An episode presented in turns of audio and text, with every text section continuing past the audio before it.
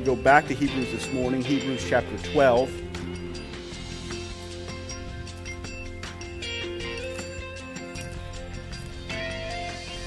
Coming, coming down really to the end, to the end of the book of Hebrews.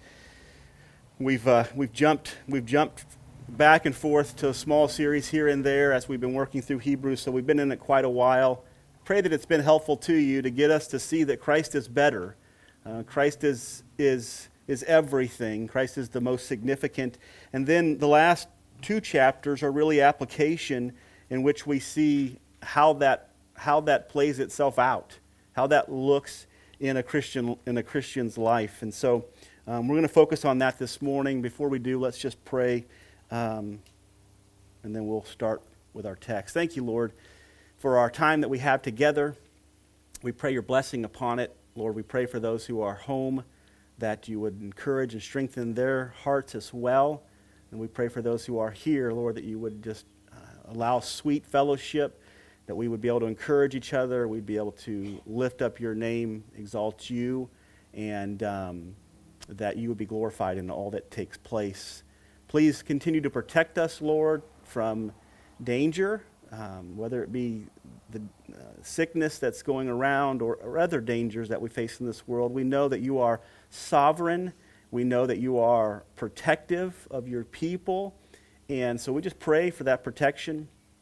And uh, we will give you the glory for it. And Lord, we'll give you the glory either way. We know that you are purposeful in all that you do.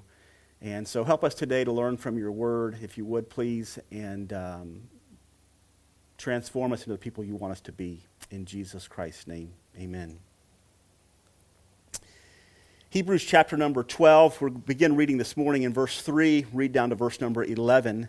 The scripture says, Consider him who endured from sinners such hostility against himself, so that you may not grow weary or faint hearted in your struggle, uh, weary or faint hearted, period. You know, pause. In your struggle against sin, you have not yet resisted to the point of shedding your blood. And have you forgotten the exhortation that addresses you as sons? My son, do not regard lightly the discipline of the Lord, nor be weary when reproved by him. For the Lord disciplines the ones he loves and, and chastises every son whom he receives. It is for discipline that you, that you have to endure. And that word endure there means persevere. It is for the sake of discipline that you have to persevere. God is treating you as sons. For what son is there whom his father does not discipline? If you are left without discipline, in which all have participated, then you are illegitimate children and not truly sons. Besides this, we have an earthly father who disciplines us, and we respect him. Shall we not much more be subject to the Father of spirits and live? For they disciplined us for a short time. Earthly fathers disciplined us for a short time as it seemed best to them. But He, our Heavenly Father, disciplines us for our good, that we may share in His holiness. For the moment of discipline seems, for the moment of all discipline seems painful rather than pleasant but later it yields the peaceful fruit of righteousness to those who have been trained by it. We're going to stop there. We're going to uh, make that our breaking point uh, in our text, and then we'll move on next week. The title of this morning's um, sermon is Why, Why is the Life of Faith So Agonizing? Why is the life of faith so agonizing? If we go back to verse uh, chapter 12, verse 1 and verse number 2, the Bible tells us that we run the race of life with patience. The Christian life is to be run with patience. And that word race, uh, the root word of it is to agonize. So we, we agonize in life for a purpose. There's agony in life, there's pain in life, there's difficulty in life for a believer for a reason. One of the most commonly asked questions uh, in humanity today is why do good people suffer? And maybe you've asked this question, maybe you have heard this question asked, and maybe you have tried to answer this question. Why do good people suffer? Or why is the life of faith so agonizing? And I think that we could all, we would all agree that at some level the Christian life is agonizing. There's difficulties, there are challenges, there are heartaches and hardships. Um, and, and some of them are, for some people, they're innumerable. You, you, can, you, can, you, you couldn't count them.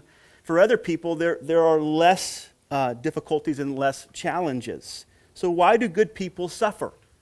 Why is the life of faith so agonizing? This is what he's going to answer for us in this passage of Scripture. It is crucial that we answer this question correctly if we're going to be proper witnesses of Christ and if we're going to persevere.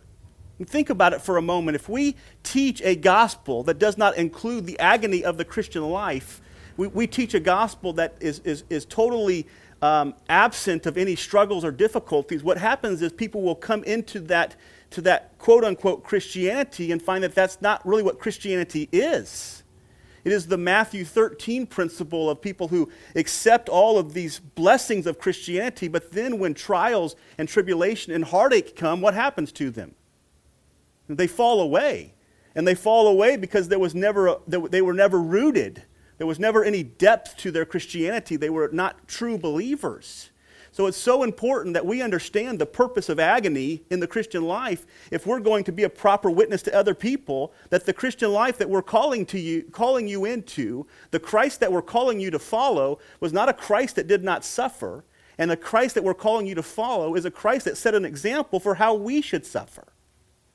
It is absolutely necessary that we that we understand this theology before we invite people into the Christian life.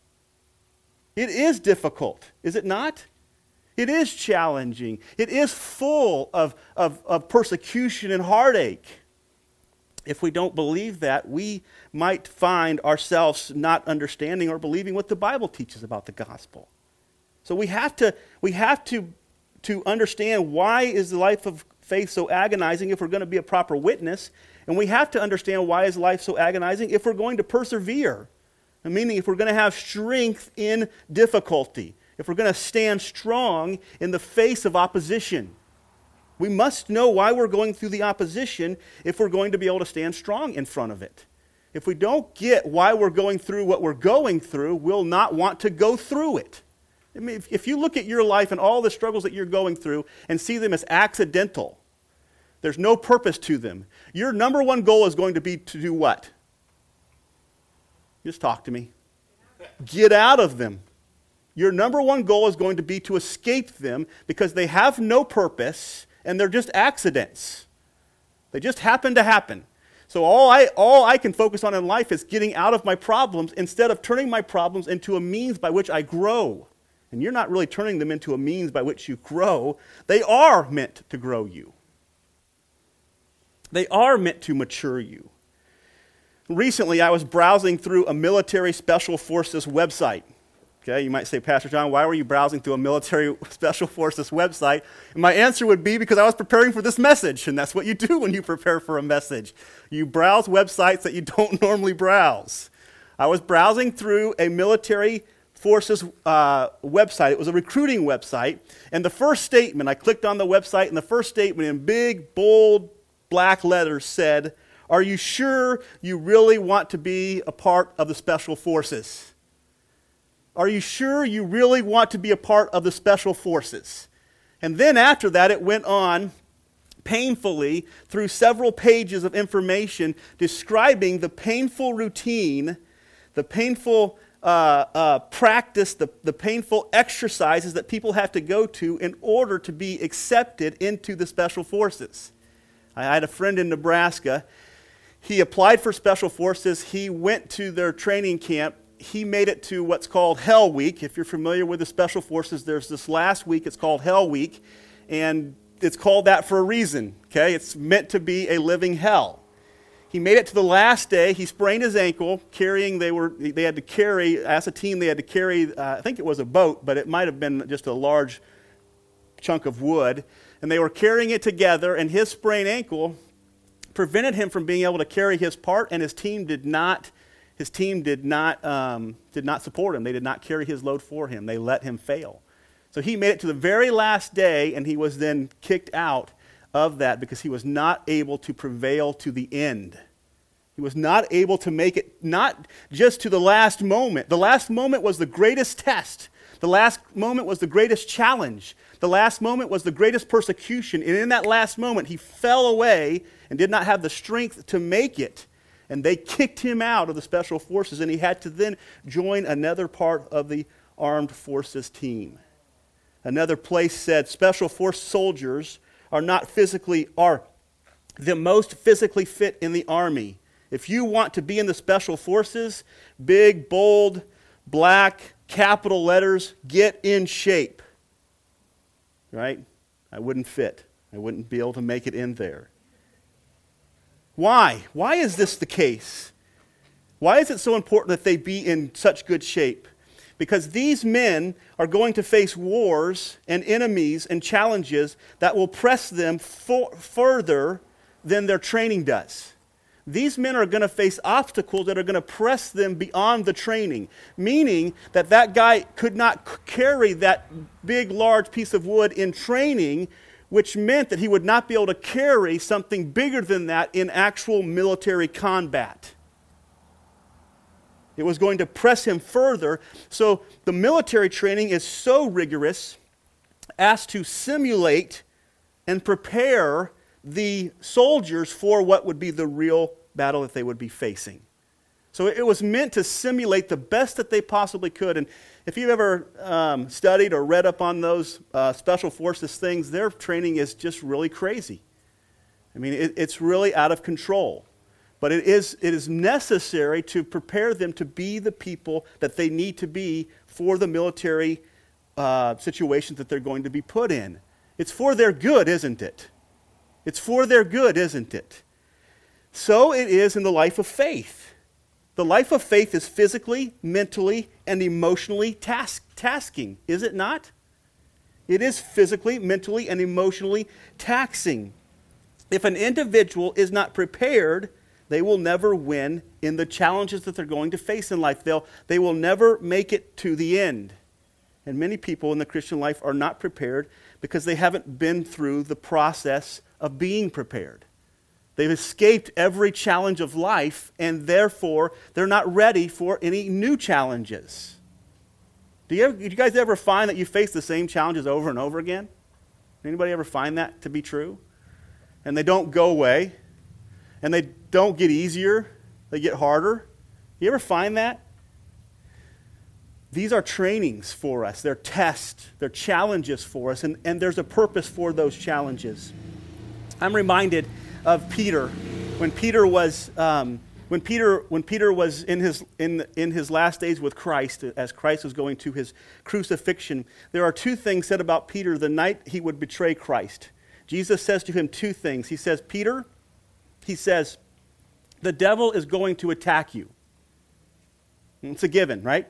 The devil is going to attack you. I could say that to everybody in here this morning. The devil is going to attack you, right?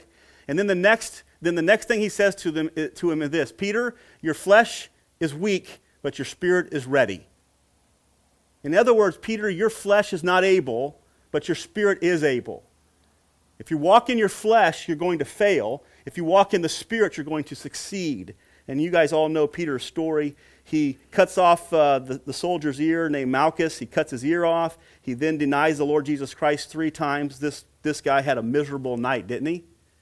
He had a miserable night. And thank the Lord for his forgiveness and his being able to use Peter in a marvelous way at Pentecost that 3,000 people are saved. And this was all a part of that process. But Peter fails miserably because he wasn't prepared.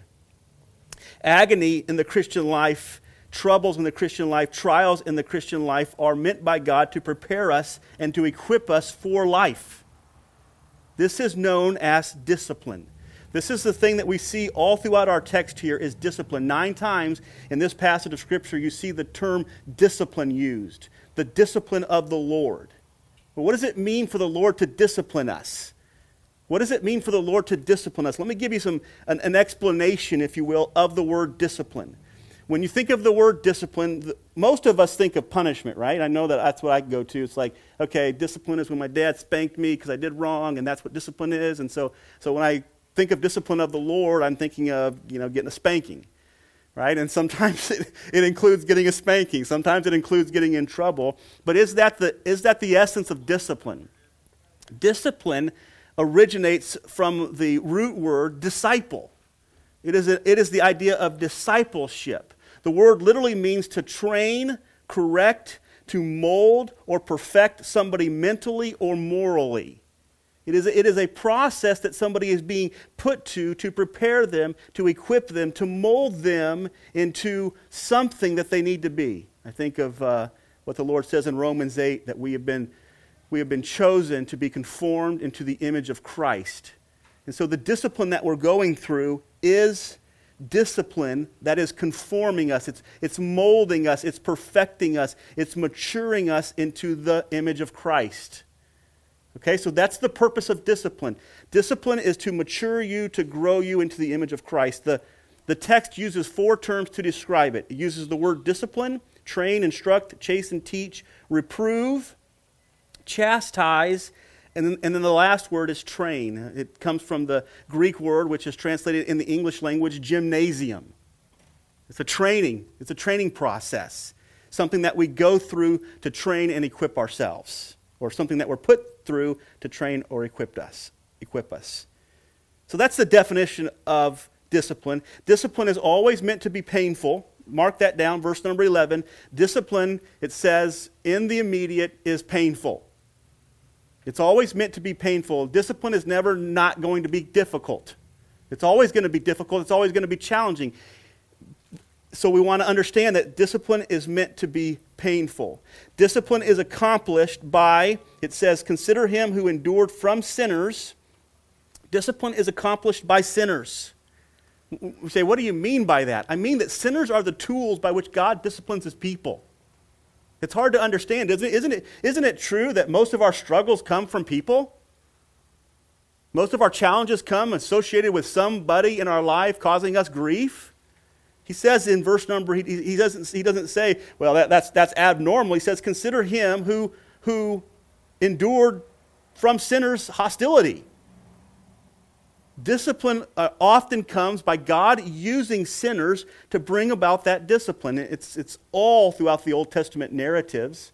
Is that, uh, hey guys, they're waving at us over there, so we'll, we'll, we'll, we'll invite them into the church.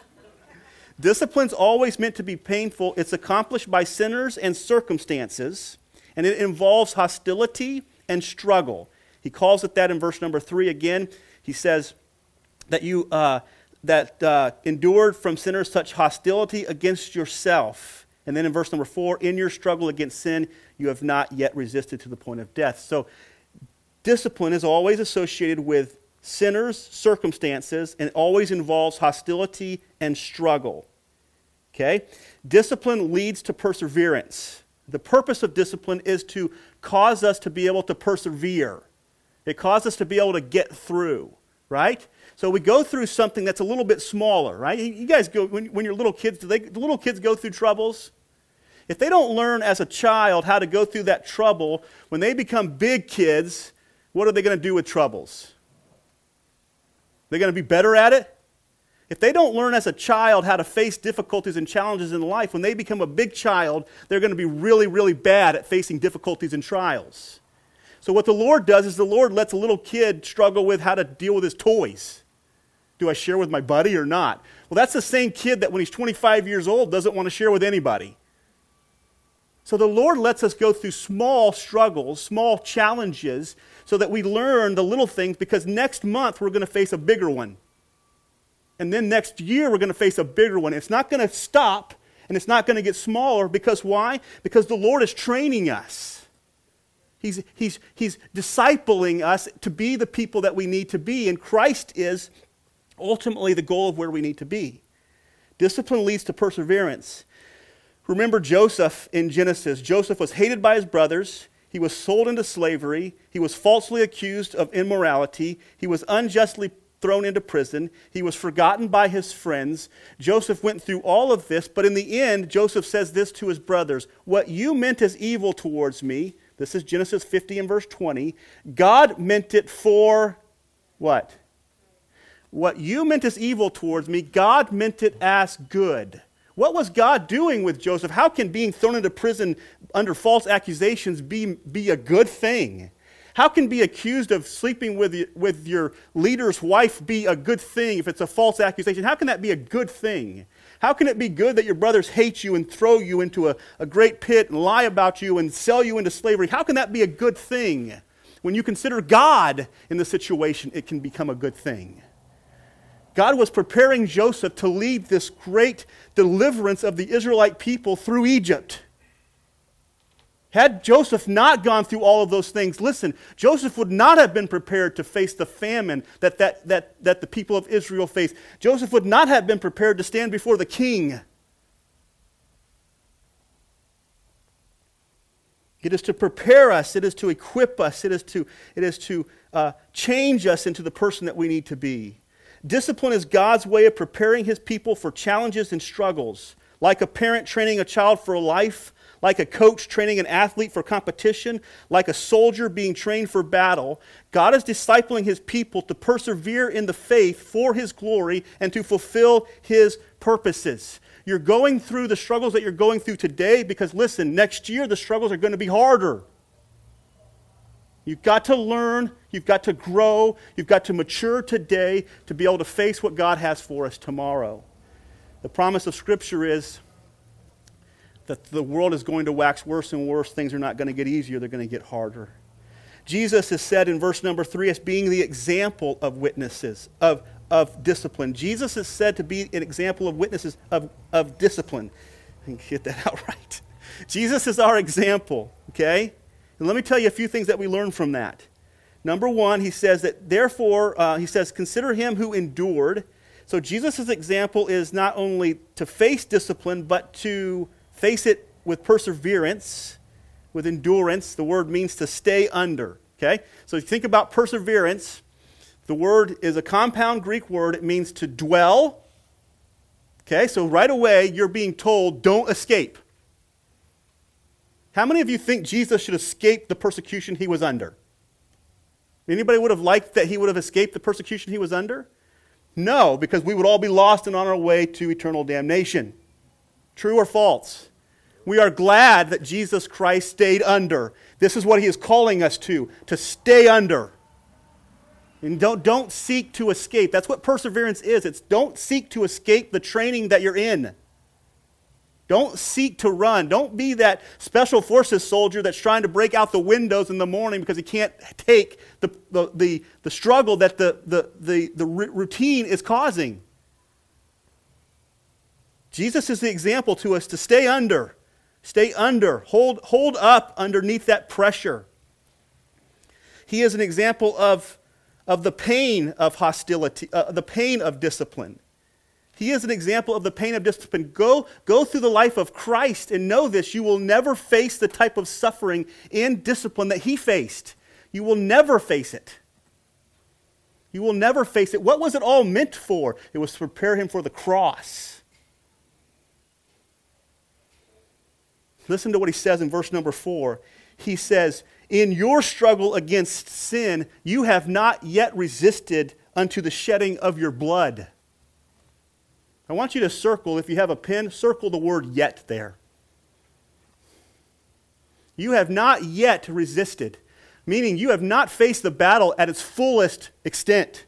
You have not faced the battle as it will be at some point in time in your life. As in Jesus' life, he faced the battle with temptation to the point in the garden where he faced, where he sweats great drops of what? Blood. He faced temptation in such a way as to shed blood out of his skin, as if it were sweat. He says, You have not even faced it yet. And that word yet means that it's, it's not getting better, it's getting worse.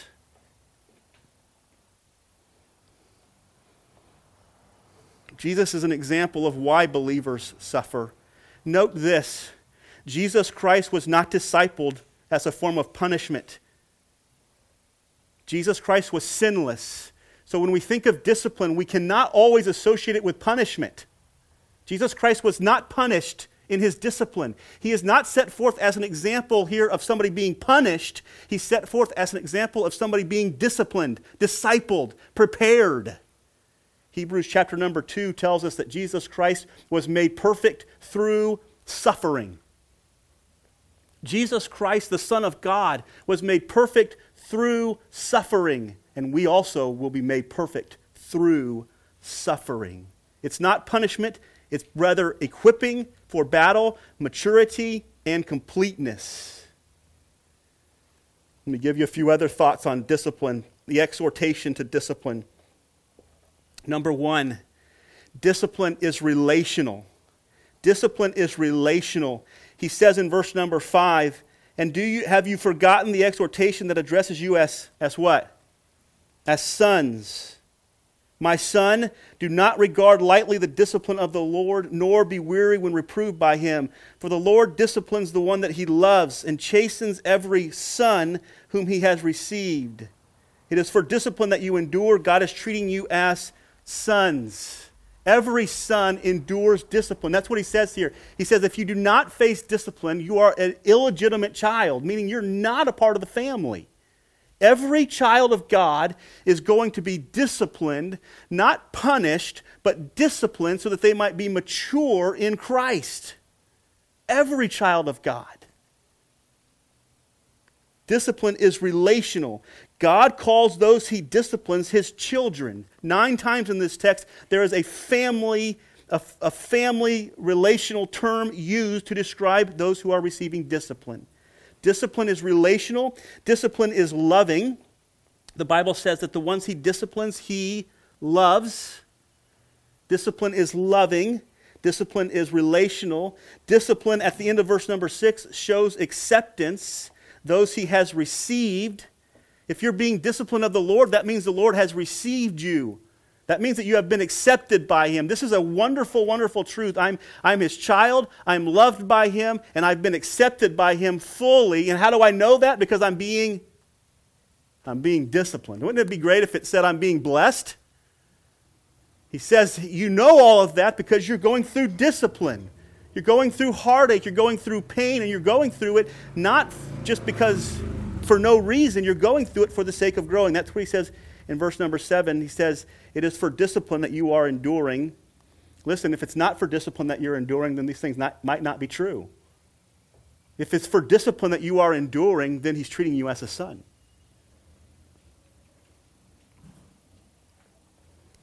Discipline is, is relational, discipline is, is loving, discipline shows acceptance, discipline is for our good.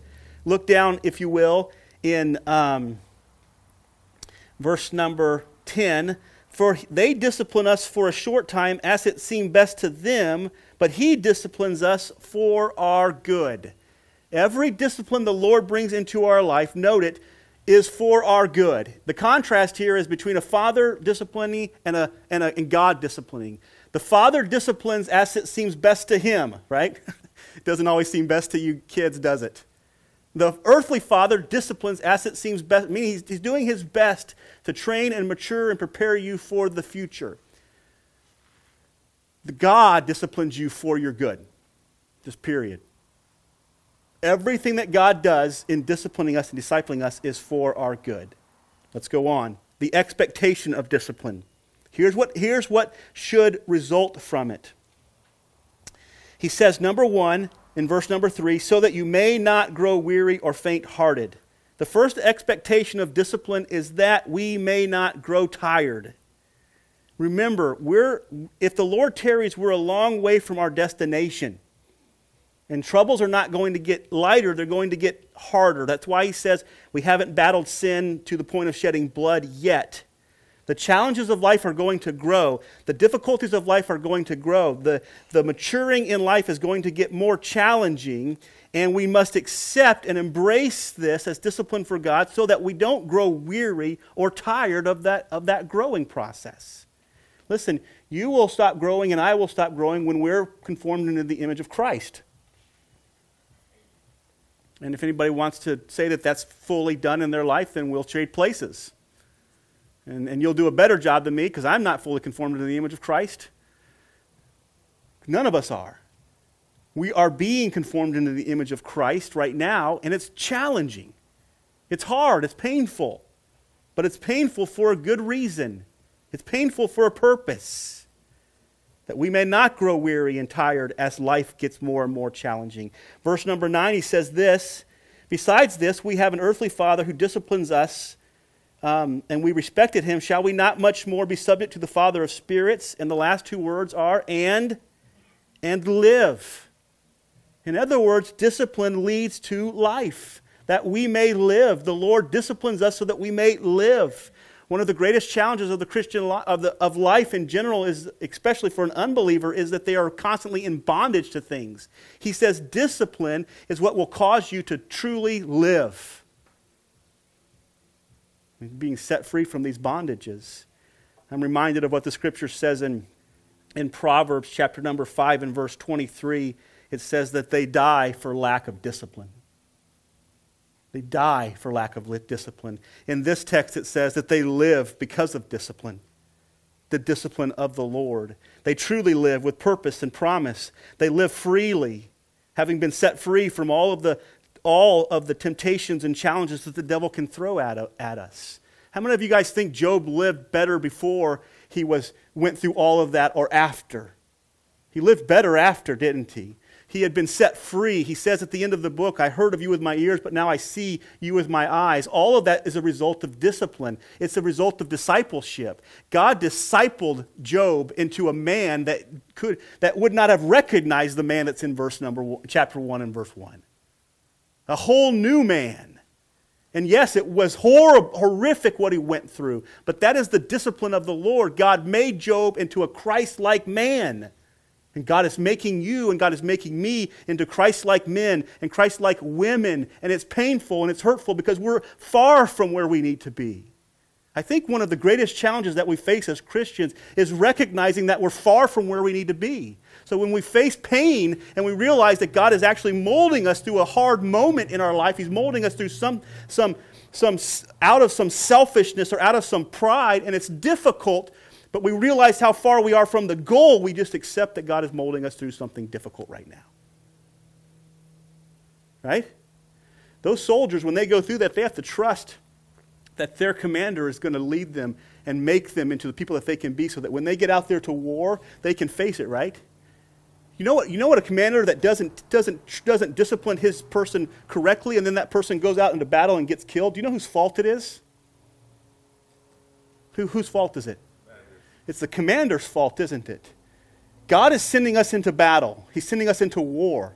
He says that you will be persecuted, you will be afflicted, you will be going into battle against this world and wolves. He says wolves are going to come in and they're going to seek to devour you. The devil is like a roaring lion seeking whom he may devour. This stuff is all coming on us. If our God doesn't prepare us for it and equip us for it, it's in, on him and not on us. And God will not have it on him. He is equipping us. He is preparing us. Why? So that we will not grow weary and so that we will truly live life. John 10 and verse 10 The thief cometh not but for to kill, to steal, and to destroy, but I have come that they might have life and that they might have it abundantly.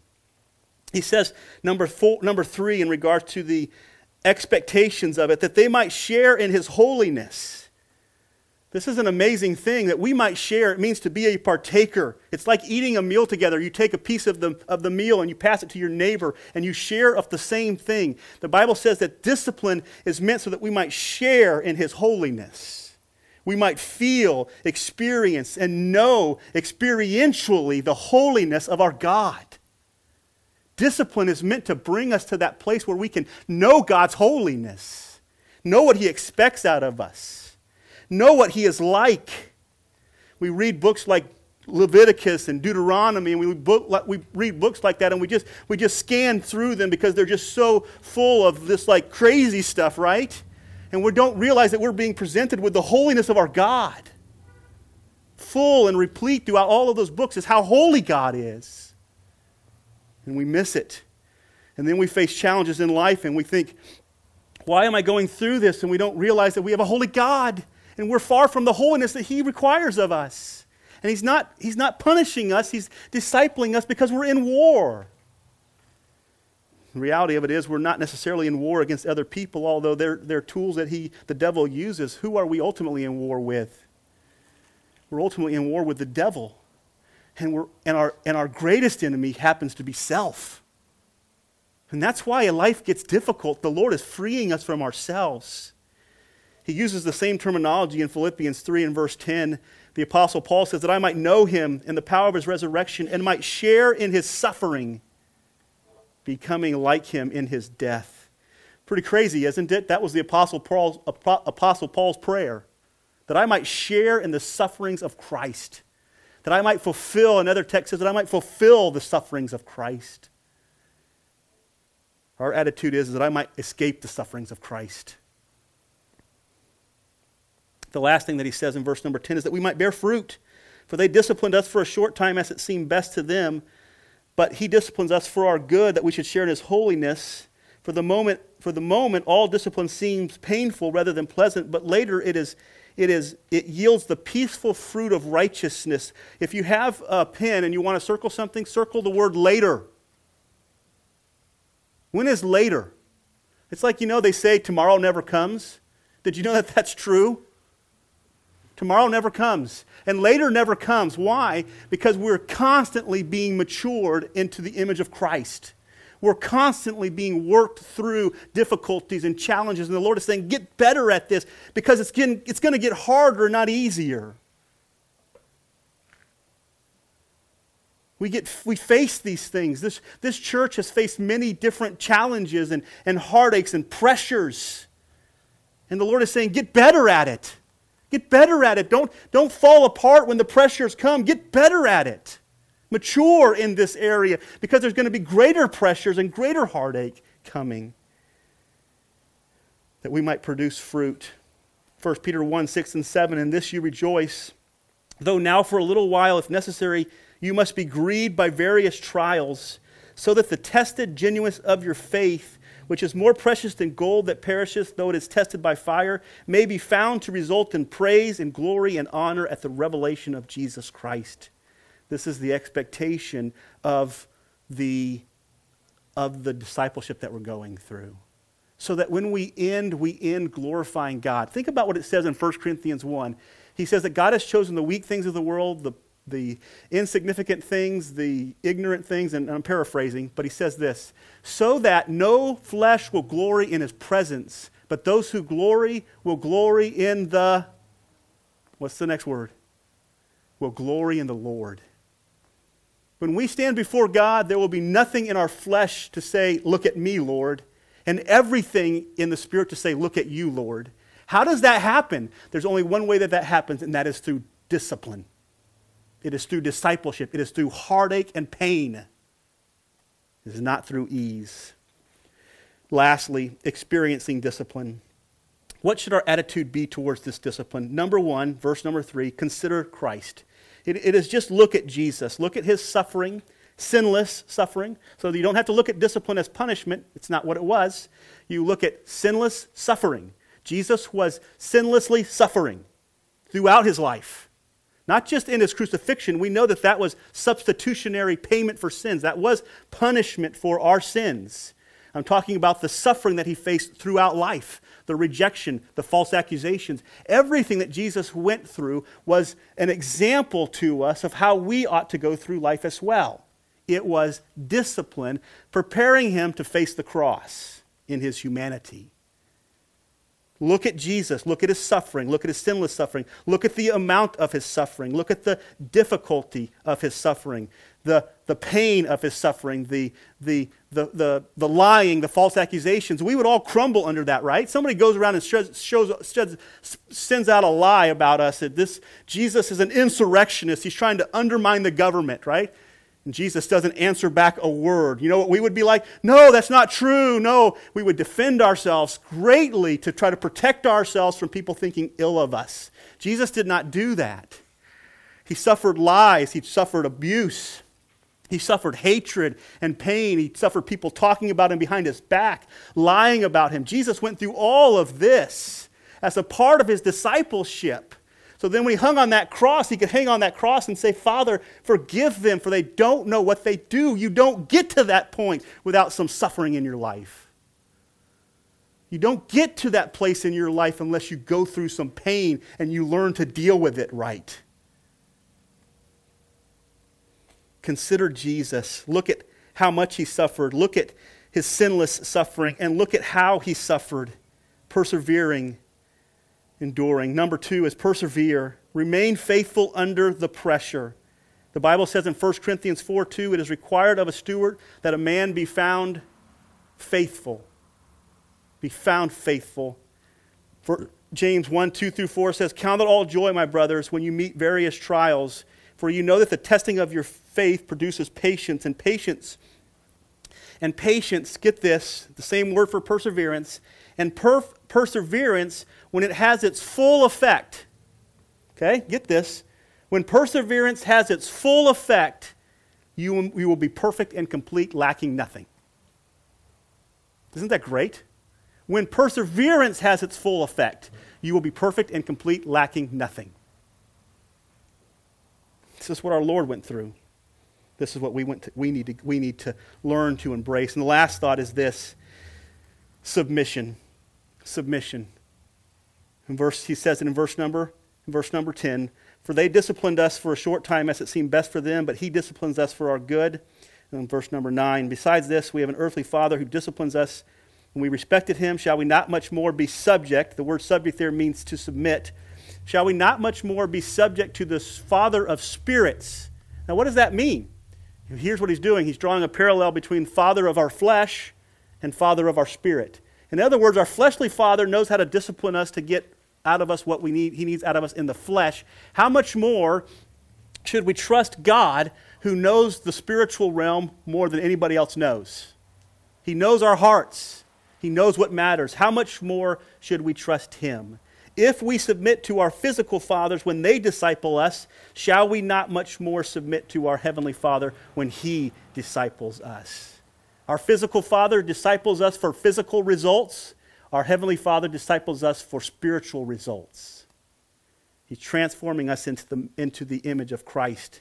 In the midst of discipline, which is often painful and trying, it is crucial it is crucial, it is necessary that we trust God's sovereign hand and we trust God's good heart.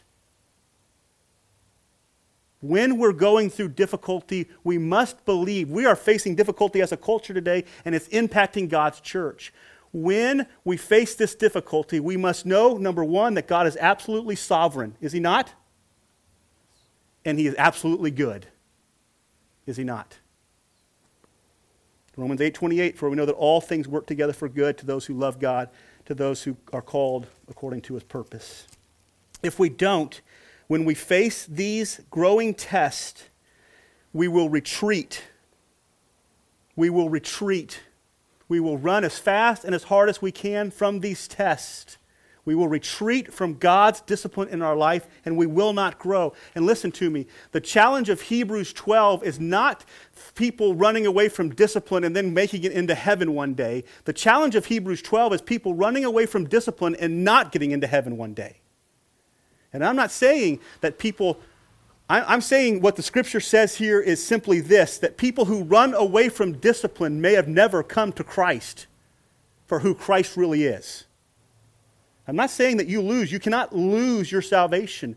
I am saying this that somebody who has been brought into salvation is also going to be equipped by God to face the difficulties of life. The idea in the Bible of retreating at the last minute carries with it the idea of not getting into God's kingdom. And these are warnings all throughout Scripture of persevering to the end. Matthew 24 says, Those who persevere to the end will be in the kingdom. We know that God is sovereign over our salvation. We know that He has us and will keep us. It doesn't take away the fact that He gives us instructions and means by which we reach the goal. Somebody once said that God is not only sovereign of the end, but He's also sovereign of the way that we get there. Right? He's not only sovereign over, over where we get, He's sovereign over how we get there. Listen to these verses. I want to close with this. Stay in, go to Hebrews. Uh, Stay in chapter number 12. I'm going to give you a preview of what's coming up because this is so important to this message. The Bible says in Luke 18, verse 8, I tell you, he will give justice to them speedily. Nevertheless, when the Lord, when the Son of Man returns, he says, Will he find any faith on the earth? When Christ returns, the question is this will he find any, any Hebrews 11 faith on the earth? We just went through Hebrews 11. Will he find any Hebrews 11 faith on the earth? And I'll tell you something. What we're going through right now is a test of Hebrews 11 faith. It is. It is a test of Hebrews 11 faith. And listen to me the church cannot crumble under this test. And I'm talking about the physical test. I'm talking about the test that our culture is facing. All of the tests. We're going through a lot of tests right now. If we crumble under this test, we will not be fit for the next test. Listen to me. This is what God says. the end of this chapter, he says, verse 25, that you may not refuse him who is speaking. For if they do not escape when they refused him who has warned them on earth, much less will they escape if they reject him who warns them from heaven. At that time, his voice shook the earth. But now he has promised. The Lord shook the earth once, right? Watch this. But now he has promised, yet once more I will, I will not only shake the earth, but I will also shake the heavens. This is a picture of Mount Sinai when the Lord shook the earth. They could not even touch Mount Sinai without being killed. Even if an animal touched Mount Sinai, they had to be stoned immediately. Just Moses and Aaron were allowed to go up and to speak to God. This was a holy moment where God, where God shakes the earth. Watch this. He gives us a prophecy into the future. He says, Yet, yet once more I will shake the earth again. But not only the earth, I will shake the heavens. Meaning that we are looking forward to a shaking that we cannot imagine. This is a literal, little shaking that we're experiencing right now. We're experiencing a small earthquake right now. And the small earthquake is meant to get us prepared for the 1989 earthquake. Right? Is that the right year? That's what the Lord is doing for us. He is going to shake the earth and the heavens again. And He's going to say this this phrase, yet once more, it indicates the removal of things that are shaken. In other words, he says he's going to shake the earth and the heavens, and those things that are shakable, he's going to remove. Are you unshakable? Are you unshakable? He says in 1 Corinthians 15, Be ye steadfast, unmovable, always abounding in the work of the Lord. Are you unshakable? Because the Lord is going to shake the heavens, and He's going to shake the earth, and His purpose is going to be remove all things that are shakable. That is, He says, things that have been made in order that things that cannot be shaken may remain. Therefore, let us be graceful, grateful for receiving a kingdom that cannot be shaken. Where is that kingdom? It is in you. If you are a follower of Christ, the Bible says that the kingdom is in you, and that kingdom cannot be shaken. This is a shaking world right now, is it not? But listen to me the kingdom of Christ cannot be shaken. We must be unshakable. We must be unshakable. The world is going to be shaken in a horrific way. If we can't stand firm, if our feet cannot be settled in concrete in this shaking, how will it be in the shakings that come in the future? Imagine a day when, the, when things get so bad and this man comes on the scene and says, Hey, listen, there's this number, it's 666. If you don't get it, you will have no ability to buy or sell or get any medical treatment anymore. Who's not buying that? Who's not getting that number on their forehead or their hand? Seriously, if we cannot be not shaken in this simple moment that we're going through, how will we not be shaken if the Lord allows us to go through that? And I'm not saying He's going to, but I'm saying this we need to be stable people, unmovable. We must embrace that God is putting us through these difficulties to make us into those stable people, to root our feet in concrete. So that when He shakes the earth, His kingdom will not be shaken his people will not be shaken. And then he says at the end, and let us offer to God acceptable worship with reverence and awe, for our God is a consuming fire.